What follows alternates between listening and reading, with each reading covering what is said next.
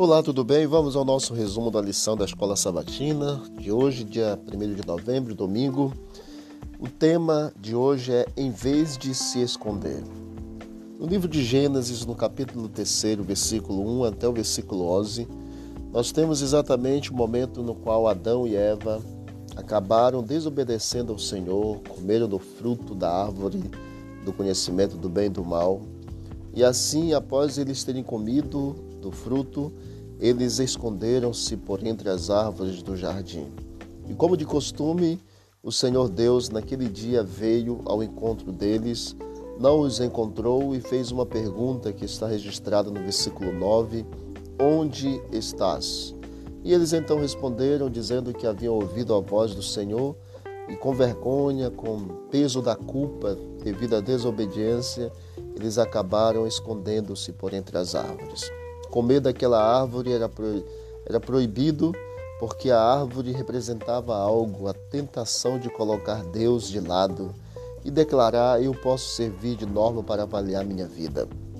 Posso ser Deus para mim mesmo, eu tenho autoridade acima da palavra de Deus. Quando eles comeram, da árvore do conhecimento do bem e do mal, eles estavam afirmando exatamente isto.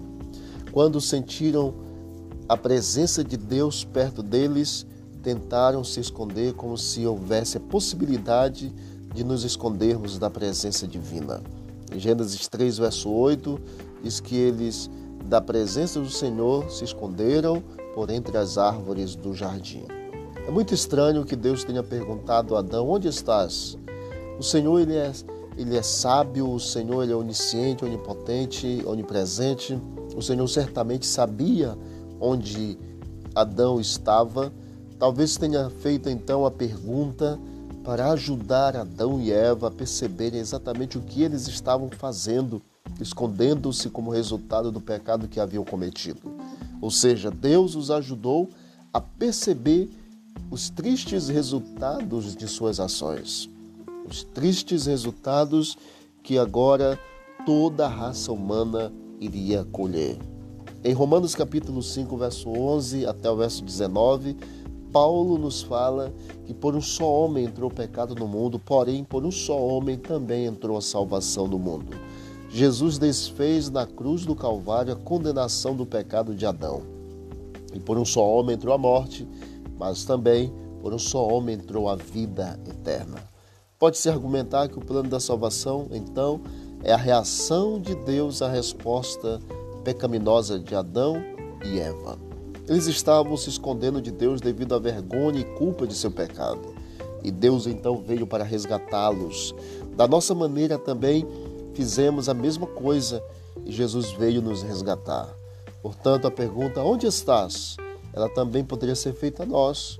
Ou seja, onde você está em seu pecado e culpa em relação a Jesus, o que fez, o que ele fez para resgatá-lo dessa condição. Como nós estamos e onde nós estamos. Saibamos que a educação cristã, ela desenvolve no nosso coração um sentimento de gratidão, de arrependimento, de perdão, porque Deus nos concede isto em Cristo Jesus. Que nós não tenhamos medo das consequências mas entendamos que as consequências são causas naturais daquilo que nós cometemos. Deus nos ajude a estarmos em Sua presença a cada dia, em nome de Jesus. Obrigado, Pai, pela lição desse dia. Fique conosco, em nome de Jesus. Amém e amém. Que Deus disse: examinai as Escrituras, porque julgaste ter nela a vida eterna, e são elas mesmas que testificam de mim. Visite o canal Bíblia em Ação nas plataformas de áudio e encontre mais conteúdo para o teu crescimento espiritual. forte abraço.